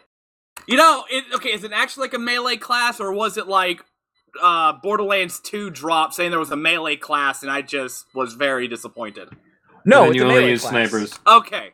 It's it, you run around. You're a skeleton, and you run around and hit people with a bone, and you can also charge up the bone and throw it at people, and it comes back like a boomerang. Or you can expel your spirit from your body and fly around as a ghost that's chained to your corpse. Why do I feel like this is speaking to me at a personal level? Cause it's Binding of Isaac. Sounds like a character Jordan might have played in a D&D game. Uh, no, it sounds more like what Mike would have done. The moment there's throwing involved, I feel like Yeah. we, that's the always the go-to, isn't Speaking it? of characters that Jordan played in a D&D game, I finally figured out where Volrath came from. Uh, Jordan will tell you that it comes from Magic the Gathering, but actually Uh-huh. it's a brand name for tongs. Wait, what? That's beautiful. Like for Wait, was that that image you sent me like a year ago? I was Yes. gonna say, hey, and I also found a uh, cooking, like one an electric burner, like single burner. It also had the name Vollrath on it, and I sent that to Jordan too. Holy shit. Um. Jordan picking the wrong names. Okay. Okay. If we have, if anyone runs another game, Volrath will come back as a Master Chef. There you go. Oh, oh, that Beautiful. reminds me, Dylan. When are you gonna run a cyberpunk game for us? yeah. I need to get my hands on the book. I was just borrowing it uh, to read it. Uh, so Which one do you want? I, I'm thinking red just because it's new. Got Um, it. I I've heard Red is pretty solid. So so hear me out, right? So the Volrath company, the Vollrath company is a manufacturing company in America Hmm. in Sheboygan, Wisconsin. Sheboygan. Ugh. That sounds very American. Sheboygan, Wisconsin, they manufacture stainless steel and aluminum equipment and smallwares and deep draw stainless steel items for commercial and industrial food service operations. Founded in 1874. Jesus Christ. Uh, Family business. So Vollrath retired from adventuring to become a steelsmith. Ooh, Oh, they, God. they make ice cream scoops. well, character ideas Amazing. solidified. Although I, I did want to bring something else up that I read this morning. Uh, about uh, sorry, going back to the OGL real fast. um, White White Wolf Gaming, the people who made uh the um World of Darkness, so uh, Vampire Masquerade, Yeah. Werewolf the Apocalypse, them they predicted the OGL thing twenty years ago. I mean, so? in that world, in that world, there is a plate. There is a uh, there is a company called Mages of the Bay, and they have what they call the oil license for third party developers to use to make because they're also a game and toy company that is being controlled by the Worm, which is the Worm is a uh, basically one of the three werewolf gods that is the personification of like death and corruption that has itself been corrupted and is now one of the major like enemies of the world, the darkness world. A little on the nose, but okay. Yeah, it's basically a 40k god. But they're corrupted by the worm, and so all their toys are like hyper violent and like get children to become more violent. And what the the uh what the mages of the bay did was have this oil license be- uh because they have a parent company that I don't remember the name of. And so when all these little third party developers have created so much into the uh uh content for their oil license, they then dropped the bomb that in the fine print there was a huge royalty tax, which bankrupted all of those companies, eh, which then had to liquidate and got hostile takeover by their parent company. And that's how they like gained their their like strong footing in like as a megacorp. That's diabolical. Wow. Y- You know, I gotta say, I mean, I don't know. I'm at the expense of almost sounding like, uh, I, I predicted this. I I I feel like Wizards of the Coast has always been like scummy in other areas. Like we, when you I mean- mentioned Magic the Gathering, they just had a, a controversy recently, but it's not like they haven't had many across time, right? Well, the 30th anniversary is like is like the big controversy that they've. eh, Uh, most other controversies are like in publishing it, like in their own community, but the 30th anniversary is the one that broke out of the Yeah. community and other people like took notice of. Yeah, but like I feel like after seeing a lot of that stuff, I I, I don't think I ever really looked at Wizards of the Wizards of the Coast in like a good light. I always kind of was like begrudgingly uh, partaking in their products, I guess, in some capacity. When did Hasbro take Wizard of the Coast? Like I 06? forget. Yeah, a while back. When did the stores disappear? uh, yeah, don't know. there. 1999. Oh, Oh shit. I, I guess I was just a wee tot and I just didn't notice. Well, they they didn't have to disclose it probably right away. So The one brand to rule them all. there's also this that thing when you look back, almost every corporation is fucking awful. I had a lot of respect for Square Enix until recently, and then I go to look back, and it turns out they've always been a piece of shit. yeah, I mean, look at uh, even things like Steam that are beloved to gamers that had a really shitty past. Not It- not like a horrible. the thing about past, but- Hasbro is that you guys ha- just haven't been into action figures. Hasbro has been shitty for a long time. It's just been focused on a different niche in the collectibles That's fair. market. Transformers has been going ape shit forever. I can believe it. Um, God, does anybody remember uh in 2000 when Final Fantasy 9 came out? They brought uh uh Square Enix brought out a man, uh, a strategy guide for it. Mm-hmm. Do you know they pay they pay yeah. you had to go on their website and spend uh, website and spend eight bucks a month to uh, get certain information that what that the uh, the manual the uh, strategy guide told you to go to. What? Wow. Wow. Yeah. Damn. And Damn. Final Fantasy IX is the first like game where you actually kind of needed a manual to get through a, to get like certain hidden items like uh, uh, Save the Queen two or Excalibur two or whichever one it was. Yeah. where you had to get to the last dungeon in under 12 hours. There's no way you can figure that out without a manual or a Did, guide. didn't somebody in like 2017 or 18 discover a side quest that nobody knew about in Final Fantasy 9? Uh, yeah, it was. Uh, it was going back to the Tantalus uh clock tower under certain circumstances, and like a quest would pop up, and you just got like a shitty like fire ring for it. Like no one even cared. but it was hidden for like 15 years. That's so sad. good old video game history. But yeah, I think honestly the takeaway from like a lot of this stuff is that D and D isn't the only tabletop role playing system. And I feel like there's a lot of people out there that I I feel like maybe know that, but don't really know that. And- Well, Honestly, I think this is the perfect time to branch out and try other things. Obviously, for us, we all play different systems, but You see, we have the value for value model. I don't have any sponsors to cancel us, so I'm going to tell you pirate the D&D books. Cancel your Oh. D&D Beyond oh, fair, subscription. True, that too. oh yes, We're Uh, allowed to say that. Also, if you have the books, wizards can't tell you how to fucking play. So get the books however you need to. Get rid of D and D Beyond. Try new systems. Pathfinder is all online and free. Yep. Just try it. PSFRD.com. Just go try Pathfinder. And if you play 3.5, you'll be just fine. Mm-hmm. Fuck, I, I think even 5e, it's pretty easy to transition backwards.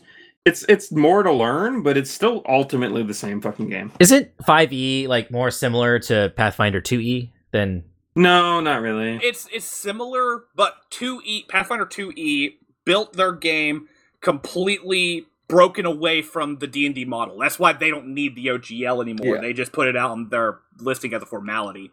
Yeah, Starfinder and 2e kind of have this issue where they try to make you a bit more spread out on your character. it's a little less about specialization. it's it's basically they took the feat system from 3.5 and then they basically just made it like how do you make characters feats only so you're getting feats uh for like different categories so like there's ancestry feats which is your your racial feats and then Yeah. there's your class feats which is how you build out your character but the cool thing i like about it is the uh the three uh the three action economy. So on your turn you have three actions and that could be like move attack or do something. But when it comes to spell casting you can actually like stack on um components to make your to make your spell casting take longer but do additional things.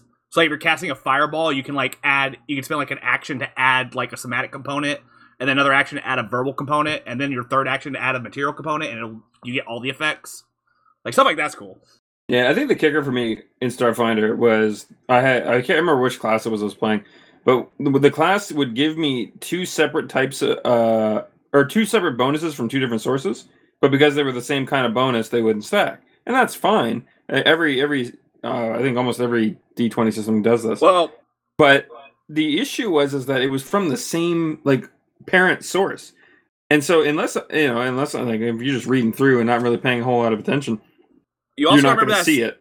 that's starfinder that's completely different from pathfinder and E. 2e Well, yeah, but Pathfinder or Starfinder and 2E are use the same uh, kind of system. Uh, Pa- uh, Starfinder is a bit newer, but a bit older, sorry, than 2E. But I, I just want to go back for a second and just remind the listeners that uh, if we get kicked off of iTunes for advocating piracy, uh, one, fuck iTunes, and two, get a new podcast app. Stop using iTunes.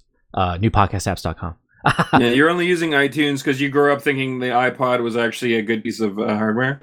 when it comes to d&d books like at a certain point but can i truly pa- uh, pirate the srd if all the information is in the srd Not really, Uh, because information was meant to be free, Jordan. No, just wait. They've they've gone after that multiple times. now don't get me started about trying to find GURPS books that's a hassle No, we're not playing GURPS. What's that you typed in third edition? Here's fourth edition. You'll love that instead. When when are we gonna play No! GURPS? yeah Dylan? Dylan, let's play some GURPS you can you can play it without me. Like, I'll GURPS pass. with a bit of 5e slapped What? on top. But Dylan, I specifically want to play it with you. I I want to give Dylan like all of those weird those weird advantages, like the weirdness magnet and the lucky feet, and and hey Dylan, you can play a talking sword. It just requires like three hundred points. uh, I I did not have a very positive. GURPS. I mean, I had a fun playing it with friends. Uh, but like the mechanics, though, Were you in that like? il- What one were you in? Um, I think he played in your fog game. Uh, no, I was in a game where Oren gave us all pre-made character cards. Okay, you played like the first game Orin ever ran. You were in the worst GURPS game. They got better. yes. Well, yeah, I mean, Hmm. Okay. okay. I, I think GURPS Dylan? feels better the more points you have, honestly. Dylan? Well, within reason, obviously. Robbie and I played in a game that Orin ran where we were in the Civil War, and it was like weird West top style shit. Robbie wa- uh, walked around with was a gunslinger in full plate that he made from plowshares, cause Okay. Australian bank robber reference. Oh, okay. I- I was basically Ned Kelly. Um, I played a Native American that wanted to do melee combat in GURPS, which is a horrible idea if guns exist. And then we had Mike, just being Mike. Mike played Mike. Uh, Nice. he was like a pacifist doctor with a robot arm, but everyone knew who he was. So we constantly kept getting harassed because Mike was essentially the MacGuffin of the game. He was he was the only person in the old west who had like a steampunk arm. And so whenever anybody saw him, they were like, "Hey, look, it's that guy with the steampunk arm. Let's They'll pay big bucks if we kill him and take his steampunk arm." I feel like he just played Vash the Stampede, but Yes. you know, Mike style. yes, except he was a true pacifist. He didn't even use a weapon. No, none of us knew that he was playing Vash the Stampede. It was his totally original character. God. But no, like that game was fun as hell. Although we did accidentally let the South win, so uh, you take the good with the bad. Hey, hey, we didn't let the South win. We we left to go join the Sky community who wasn't oh racist. right, we just said fuck it. We're joining Sky Seattle. Okay, maybe I will give GURPS I've, another I've try. played that JRPG. It- Oh, goodness. It was, it, I just I just remember we got to the end of that game. Okay, Dylan. and Dylan, there was a game of GURPS where I played a Russian tank driver who only spoke 10 words of English, and I had to pick the 10 words before the game most of them started. curse words. Two of them were curse words. I mean, yes. those are pretty universal. I mean, you need at least a curse word. A fifth of your English language was just cussing people out. Yes.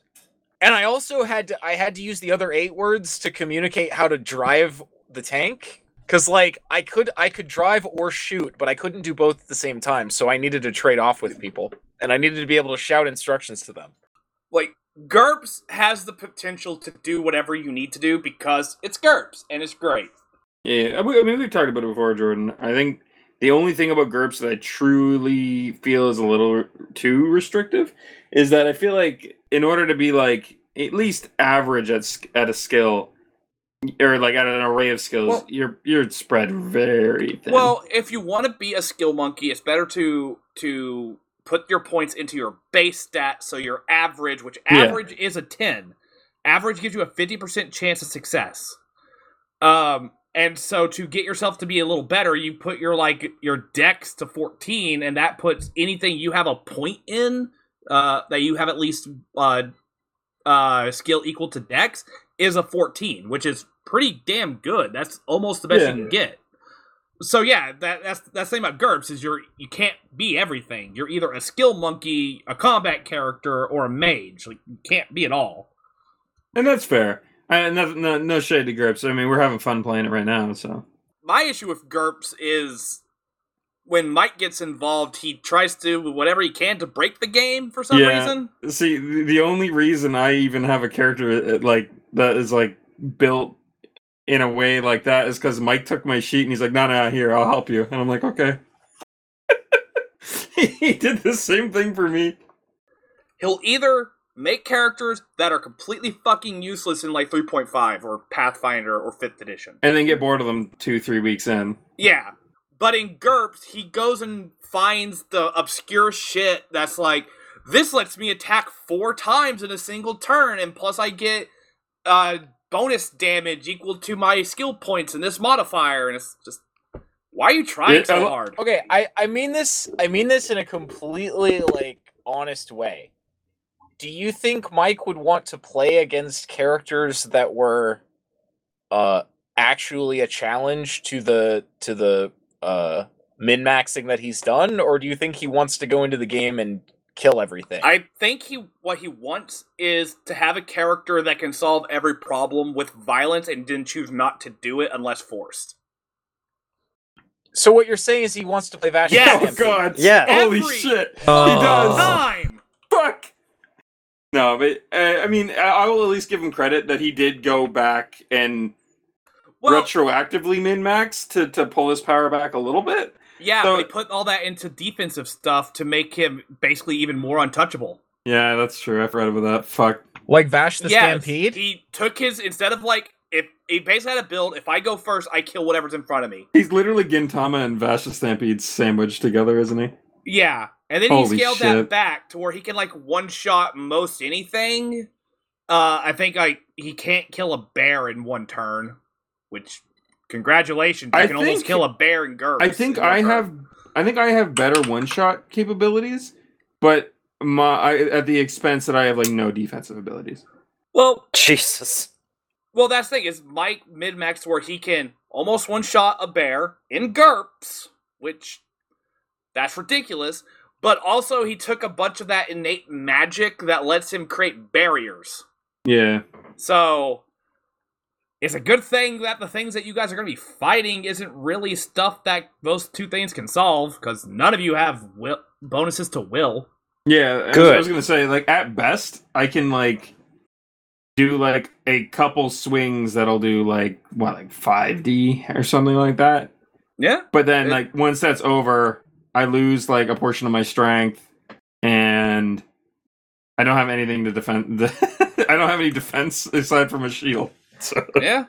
shit's not shit's gonna get hairy if if I don't kill them in one hit.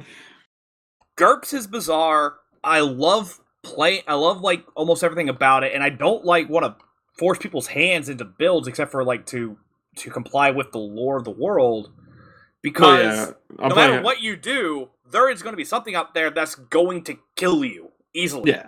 Unlike Dungeons and Dragons, where you can prepare for literally anything to stop you. I think that's one of the things I hated about 5e, and I think I still kind of don't like about 5e, is that it it feels it feels like it's really easy and fun to get into, but then once you've played it for like a couple like like somewhere in the range of like five weeks to like eight weeks, you, you pretty much realize that you've done everything your class can fucking do, and you you may only be like level three.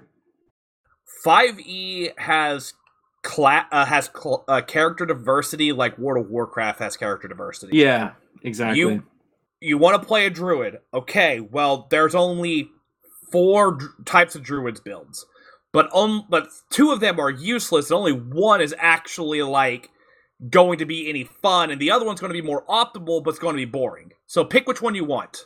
I actually felt Yeah, bad picking Runic Knight when we played 5e because I was like, "Oh, that sounds really cool." I didn't think about how powerful it was going to be. I did I actually didn't even think about the the fucking race and class energy it ended up being. I just thought it sounded fucking cool. And then once we get in, I'm like, "Oh, wait, you guys can't do do this kind of damage." I'm like sitting here hitting like like at level 3, I'm hitting like I, I can't even remember. It was it was a lot of damage though. I'm I'm like slapping You had like a with like D magic twelve spells. plus five plus a D four. Yeah, no, oh, and then plus if I did my, uh, I had smite as well as a fighter that allowed me to do another two d six per round Yes, you if had they didn't break out of it. yeah, you had good damage output, which fifth edition actually needs because their way of scaling up enemies is by just giving more health, which just slog- makes fights slogs. And I mean, I guess it didn't really, it didn't end up being that big of a problem. But I felt bad because it's like, oh, I'm not trying to power game, but like I kind of felt like I did, and I was like, ah, shit.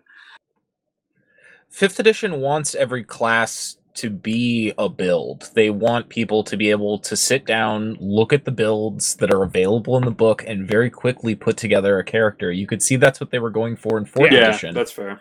when when everything was a single path that gave you a single ability choice at each level.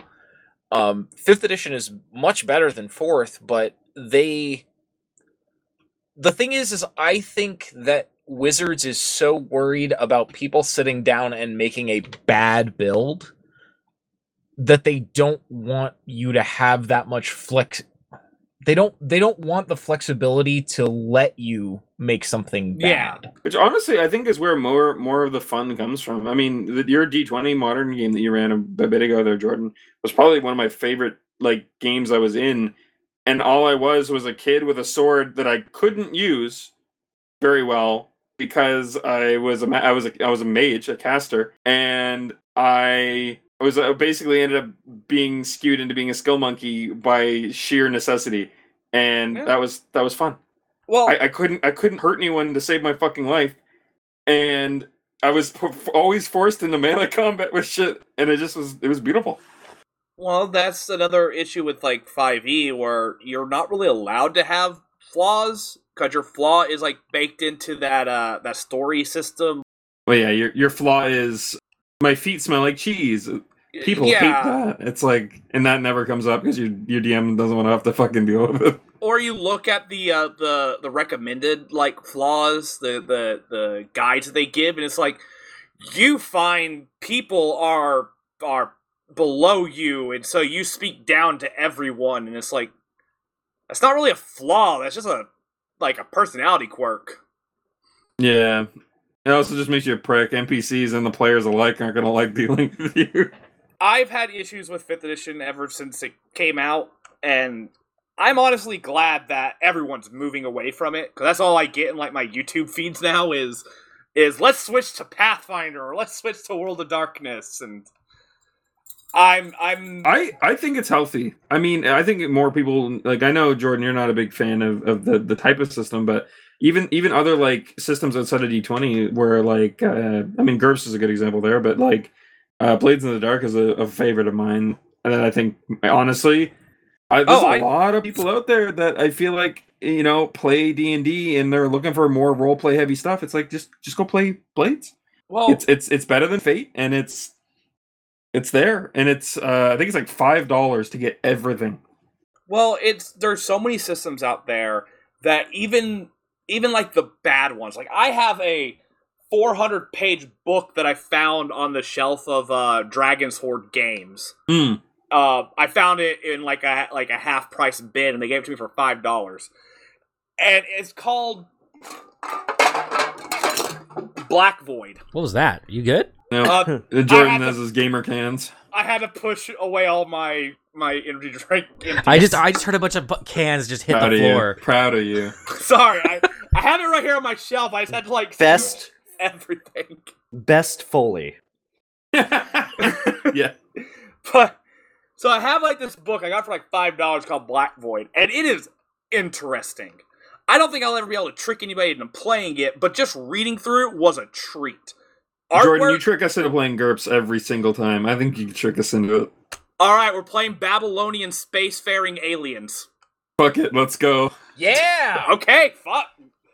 But it's it's actually pretty neat. It's like Bronze Age Babylonian. Uh, like during that era, a rift opened up and threw Babylon into space, and they got like taken in as refugees by these alien races, and like fuck the systems. I'm just reading this this like world building at this point.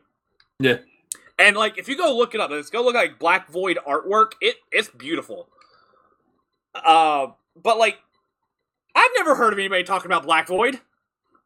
I don't think I have either. First I've heard of. So, yeah. So like, now that people may actually stop falling into Dungeons and Dragons 5e is the only D and D, maybe we'll get people that'll actually like like say, "Hey, I found Black Void, and we're gonna go like play a game of this and tell you how it goes," or we're gonna run a D and D modern campaign, or Yeah, fuck it. Or- One shots are the greatest way to test the system.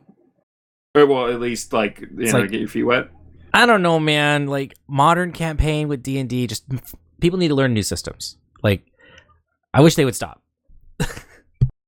People need to be willing to try Yes. new systems. Fair. How many systems have we jumped into uh, over the however many years you uh, you guys uh, introduced me into to D and D?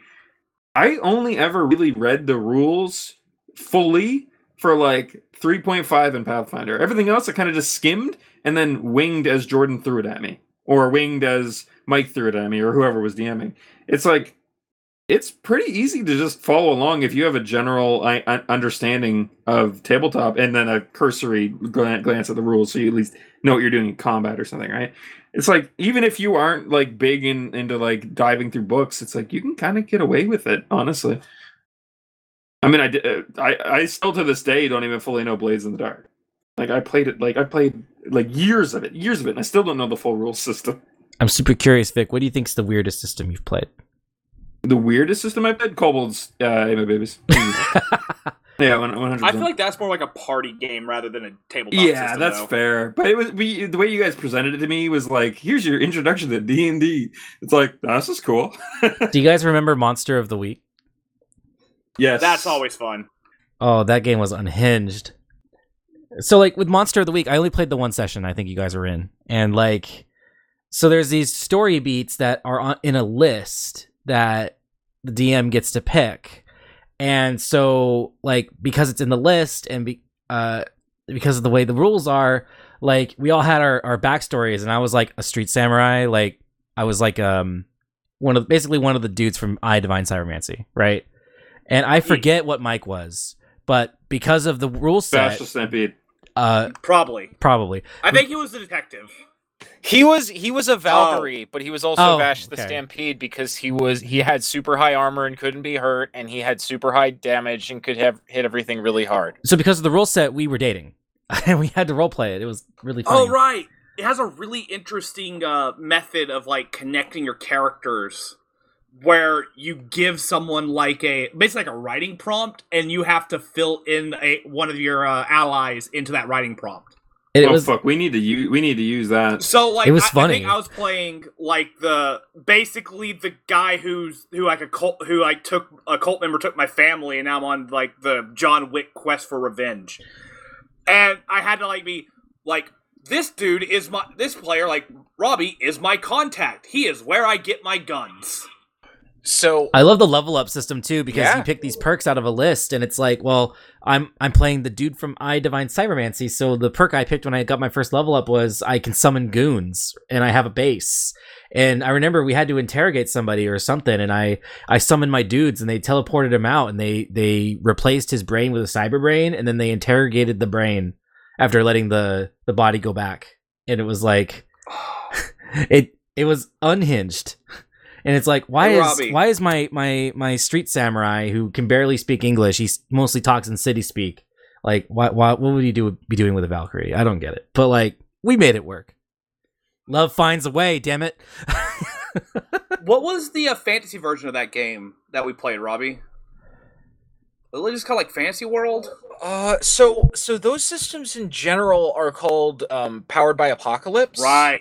And uh the version that we played was oh man, it was it, it was called like hack and slash, I think. Maybe.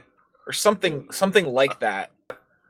Uh, but they're all that system. The system that that Monster of the Week uses is powered by the Apocalypse, and there's there are all kinds of RPGs that use that general system where they have uh character sheets where you just fill out your uh class into the the pre-made character sheet and then a simple set of moves and counter moves that the players and the DM use.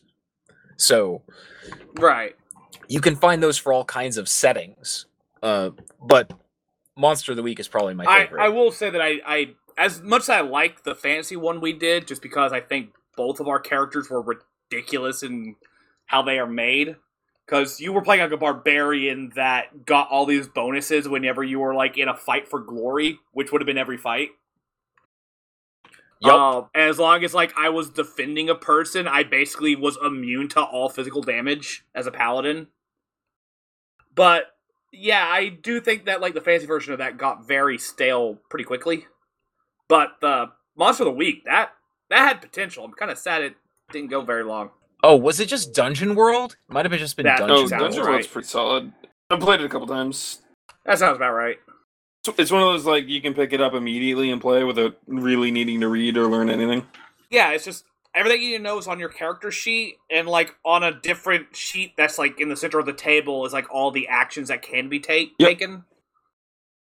Uh, magic was a little weird to learn but like it wasn't D and D levels of like, oh, I'm starting a fifth level wizard. It's like, all right, pick your spells. Here's your spell list. It's a mile long.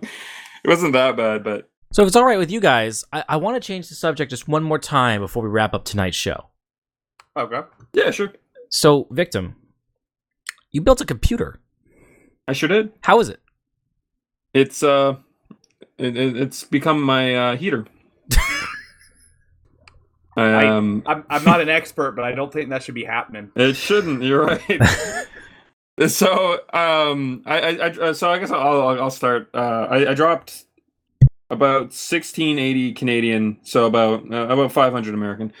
Um, on my computer. Sorry, Uh, about like 12, somewhere like 11 and 1200 dollars, I think, give or take. Um, How many how many rubles is that? Probably like what, like 20,000, something like that. All right, I want this in 19, uh, 1918 uh, marks. Oh, probably like a couple hundred thousand. Okay. Yeah, yeah. What about 1940s marks? I'll take it 1940s There marks. What did I say? 80s? I meant.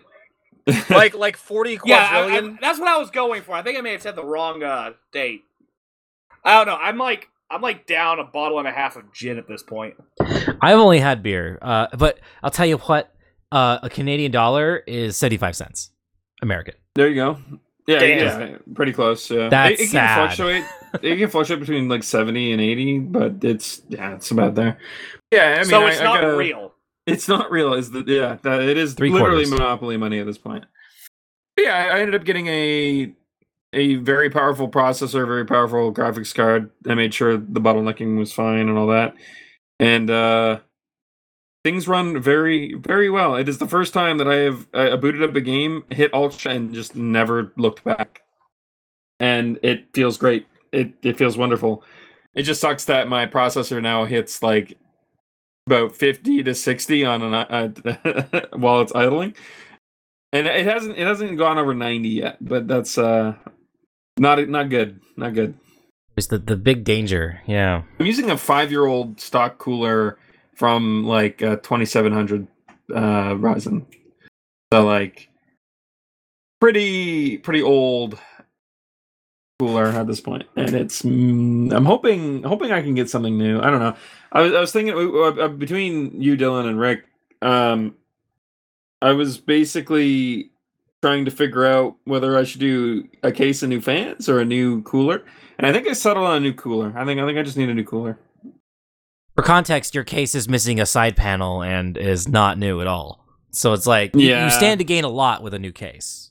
Oh yeah, I got this case back in 2009. Uh, for for the record, this case and my and the current power supply are from 2009. Power supply still runs perfectly fine. It does not double as a fan. No, it does not.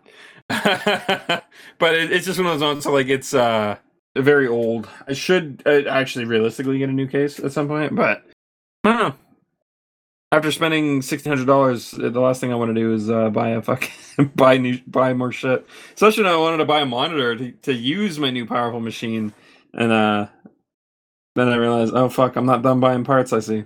Well, you're never allowed to stop. Never allowed. No, at this point, I, I, yeah. You're invested. It's like you're stu- you can't just do a full rebuild now. You got to just start replacing parts.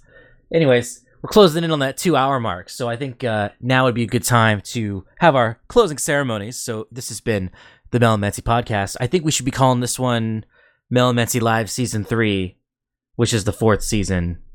Why I I don't even know if calling it a season makes sense, but that's what I'm going to call it. Whatever, right? It's Yeah, not. fuck it.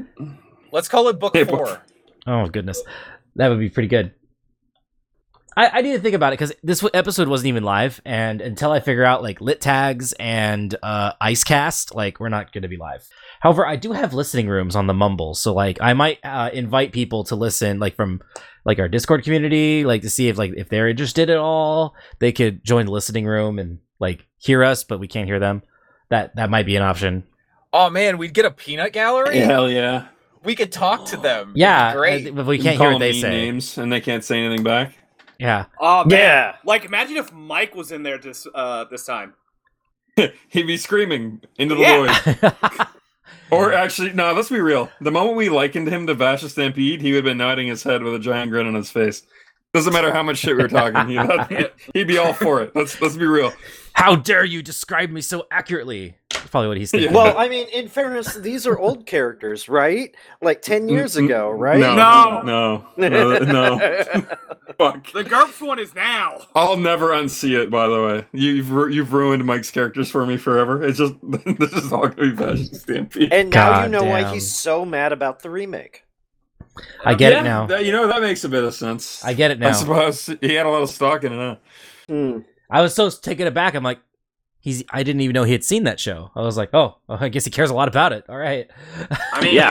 Don't get me of lot. wrong. The remake is pretty trash, but Oh man, oh man, no, no, guys, guys, guys, the remake is great. All right, lay it. Okay, lay it on us. Hmm. No, no, I don't have time to go over it now. fair. Just enough time to make to have Mike Oh, be mad. I got you. I got you. Damn. We're gonna have to have Mike on the show sometime. Man, Dylan was saying we were wrapping up, and I thought we could end on it being on on us all agreeing that it was great. Oh no, no, I, I have more to say. I'm so Oh, what a sorry. great That would have been would've great though. Um, but no. So this has been the Melametsi podcast. Thank you for tuning into our return episode. We're gonna be the target is to record every two weeks and release when I can. I mean, I have to edit these now, so it's not going to be like the next day. But I'm I'm taking a more conservative approach to the editing. Before, when we were on Mumble, I edited way too fucking much. But right now, the plan is to edit like the uh, when people are talking over each other, uh, and also the obviously the keyboard clicking, which has been present the entire time that you haven't heard probably, um, dear listener, if I edited it right. but every two weeks, you can expect an episode. That's the plan. We're gonna do it until next November. So, uh, yeah, watch uh, watch Trigun, I guess. and And- sure it's fine. and Everyone, watch Trigun. It's amazing. Best anime. and cancel your D and D Beyond subscription. yeah, You don't it's need it. Indeed, be garbage. gone. D and D be gone. Thought